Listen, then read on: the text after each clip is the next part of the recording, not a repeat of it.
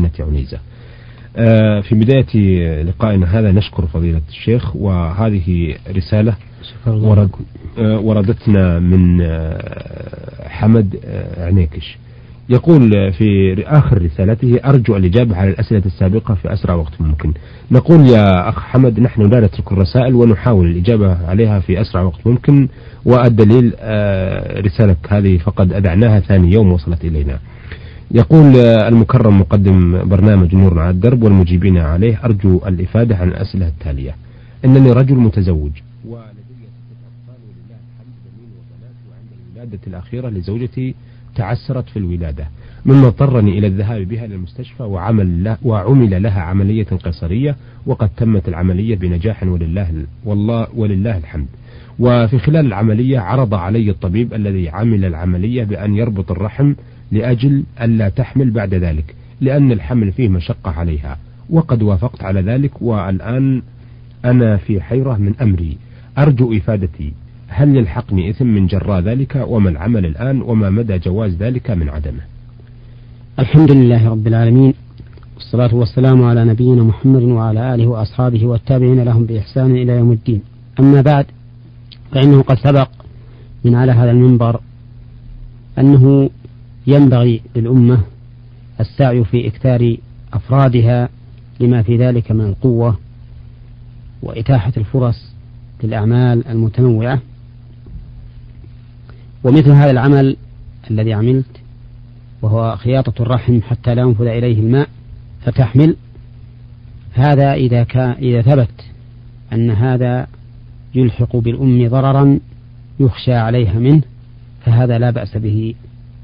أما مجرد المشقة والضعف فهذا أمر لا بد منه، كما قال الله تعالى: ووصينا الإنسان بولديه حملته أمه وهنا على وهن، وقال تعالى: ووصينا الإنسان بولديه إحسانا حملته أمه كرها ووضعته كرها. هذا أمر لا بد منه في الحمل، لا بد من مشقة ولا بد من تعب عند الحمل وأثناء الولادة وبعد ذلك.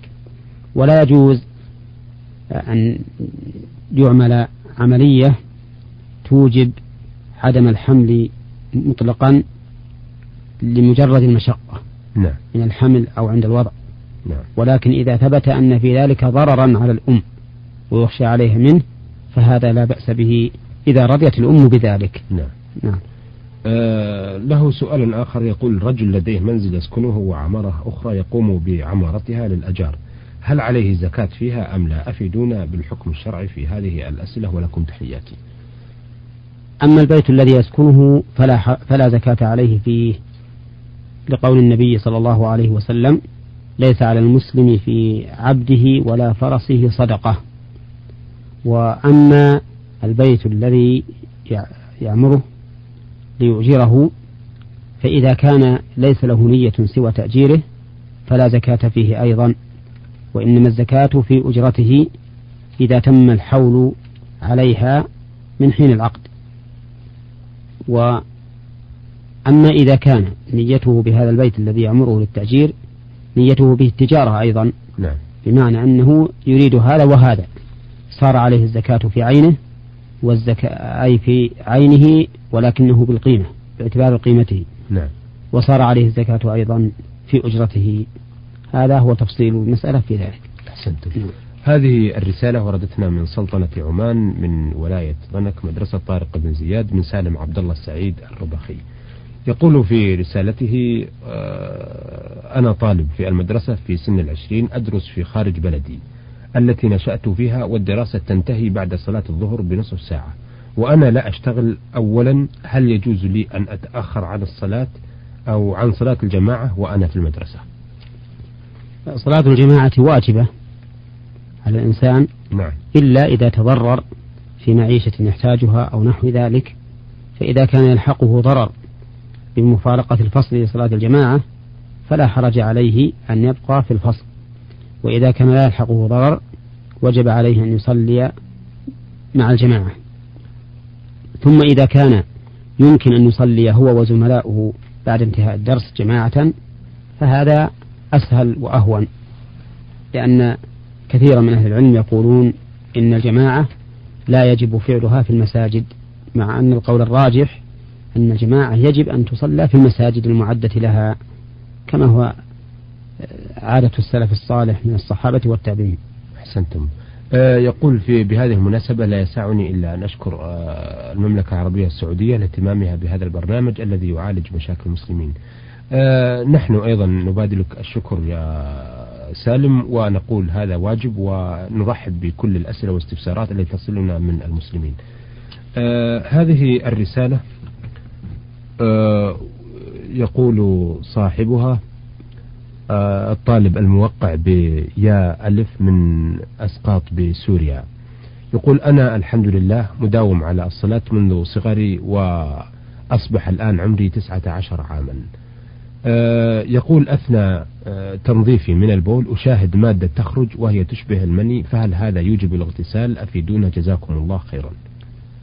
هذا لا يوجب الاغتسال، لأن ذلك ليس بمني، بل هو فضلات راسبة في القنوات البولية تخرج عقب البول.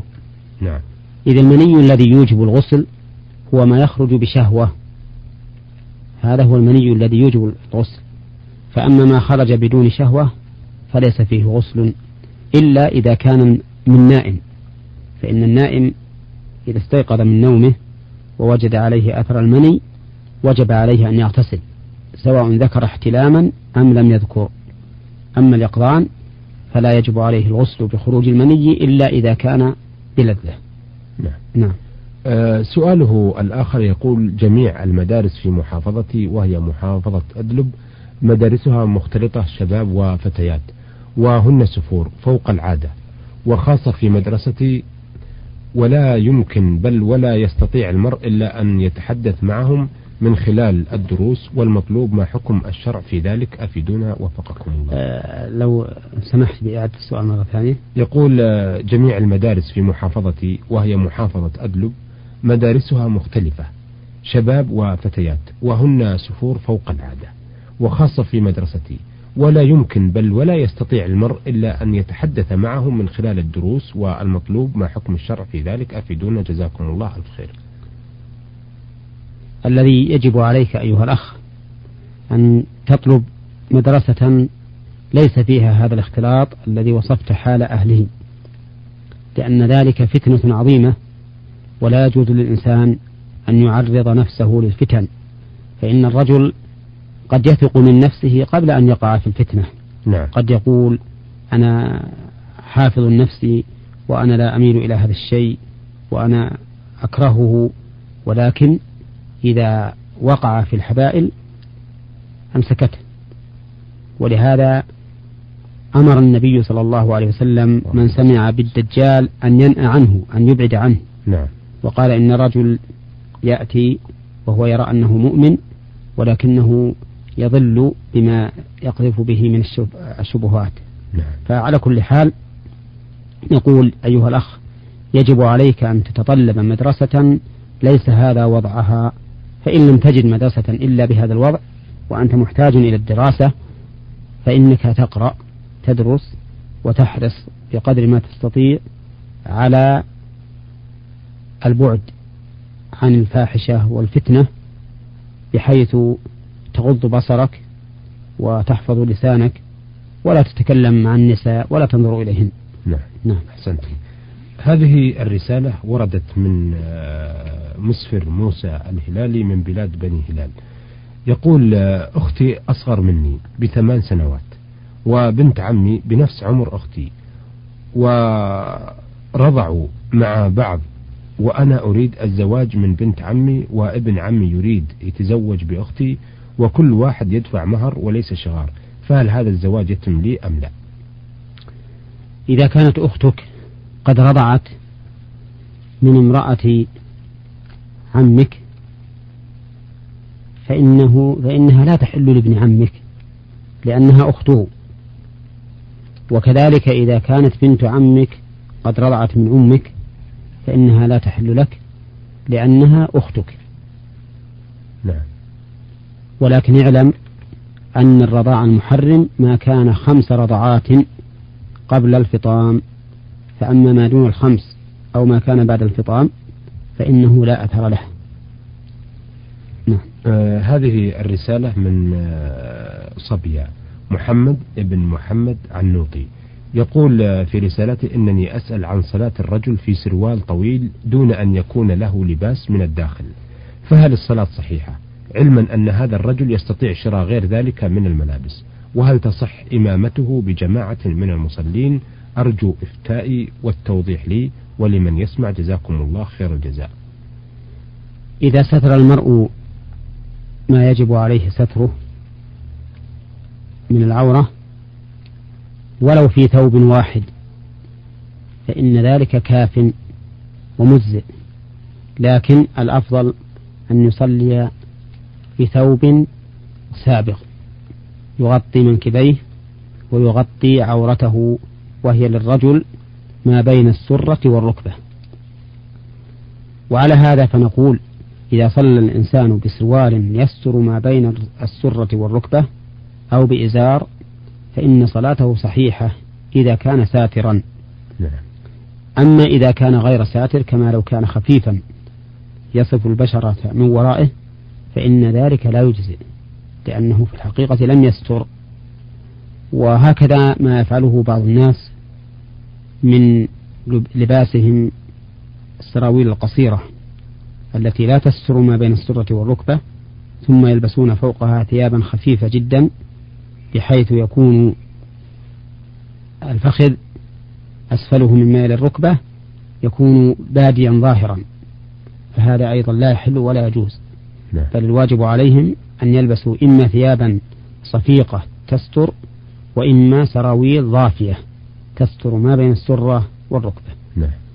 وأما صلاته في الجماعة فإنه إذا كان أقرأ القوم فلا حرج عليه أن يصلي بهم، وإلا فإن القوم يؤمهم أقرأهم لكتاب الله، فإن كانوا في قراءة سواء فأعلمهم بالسنة.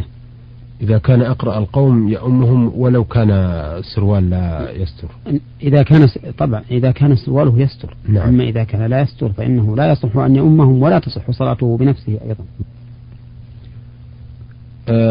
هذه الرسالة من الأخت المستمعة تقول بواسطة سين باء ميم من متوسط الحرمين، لديها مشكلتان. المشكلة الأولى تقول: أني وقعت في مشكلة محيرتني، وكان آنذاك عمري ما بين 10 إلى 12 سنة، كنت في سن الجهالة، وهي أنه كان معي طفل صغير ورميته في بركة ماء فتوفي الطفل، وكنت لا أعرف الموت والحياة آنذاك، وأنا الآن حائرة في مشكلتي.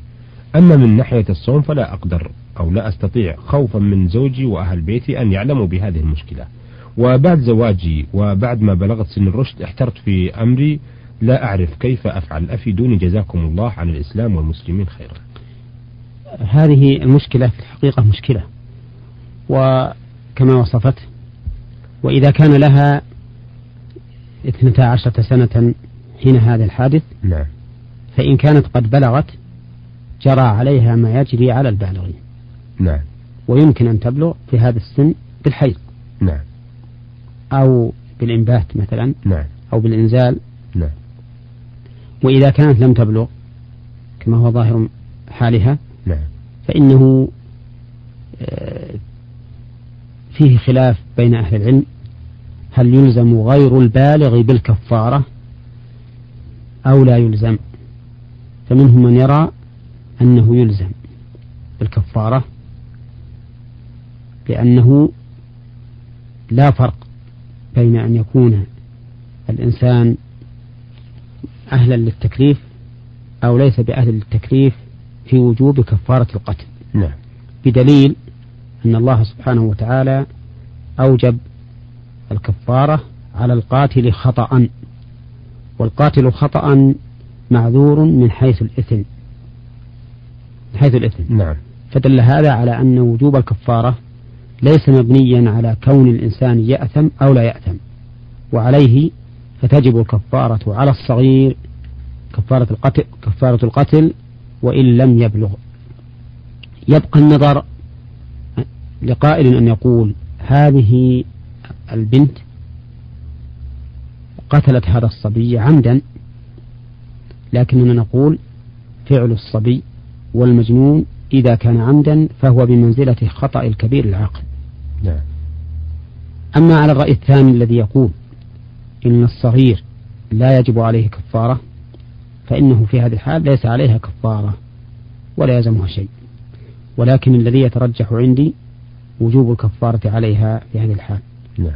ولا ينبغي أن الرجل يترك ما أوجب الله أو المرأة تترك ما أوجب الله عليها من أجل الحياء من الناس. نعم. فإن الله تعالى أحق أن نستحيا منه، فيجب عليها أن تصوم وأن تخبرهم بالأمر الواقع ولا شيء في ذلك. نعم. نعم.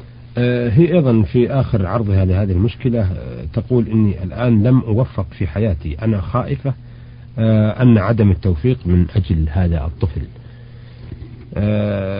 المشكلة الثانية التي لديها تقول هي أني أنا امرأة حائرة في أمري، وهو أني تزوجت زوج والآن مضى على زواجي 10 سنوات، وبعدما مضت ال10 سنوات تزوج من امرأة أخرى وتغير علي من ناحية الليل أي ليلتي، وإذا قلت له طلقني أمرني بالانتظار ويقول لي أن هذا الأمر غصب علي لا أقدر أن أطلقك، ويقول انتظري، وإني امرأة مخلصة لزوجي حق الإخلاص، وإني الآن ليس معي ولا ولد، وإني الآن إذا أردت طلب الطلاق سمعت أن طلب الطلاق لا يجوز، لأني سمعت أن بعض ما عند الله، أن أبغض ما عند الله هو الطلاق، أفيدوني جزاكم الله خيرا.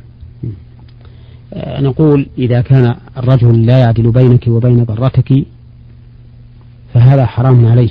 نعم. ولا يجوز له، وقد جاء فيه من الوحيد من كان له امرأتان فمال إلى إحداهما جاء يوم القيامة وشقه مائل، فيجب عليه العدل بينكما، ولكن إذا لم يقم بالواجب عليه فإنه لك الحق في أن تطلب منه الطلاق، لأن سؤال المرأة طلاق زوجها أي أن يطلقها زوجها إذا كان له سبب شرعي فلا حرج فيه.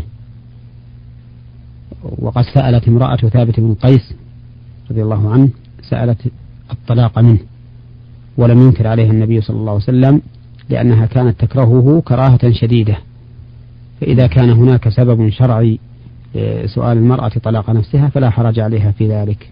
أحسنتم. أيها السادة، إلى هنا نأتي على نهاية لقائنا هذا الذي استعرضنا فيه رسائل الأخوة حمد حنيكش وسالم عبد الله سعيد الربخي من سلطنة عمان من مدرسة طارق بن زياد، ويا ألف نون من أسقاط بسوريا، ومسفر موسى الهلالي بلاد بني هلال، ومحمد ابن محمد النوطي من صبيا، والمستمعة السين با ميم متوسط الحرمين. ونرجو إن شاء الله أنها استمعت إلى حل المشكلتين وأن تأخذ بهما إن شاء الله تعالى. استعرضنا هذه الرسائل على فضيلة الشيخ محمد بن صالح العثيمين الأستاذ بكلية الشريعة في القصيم.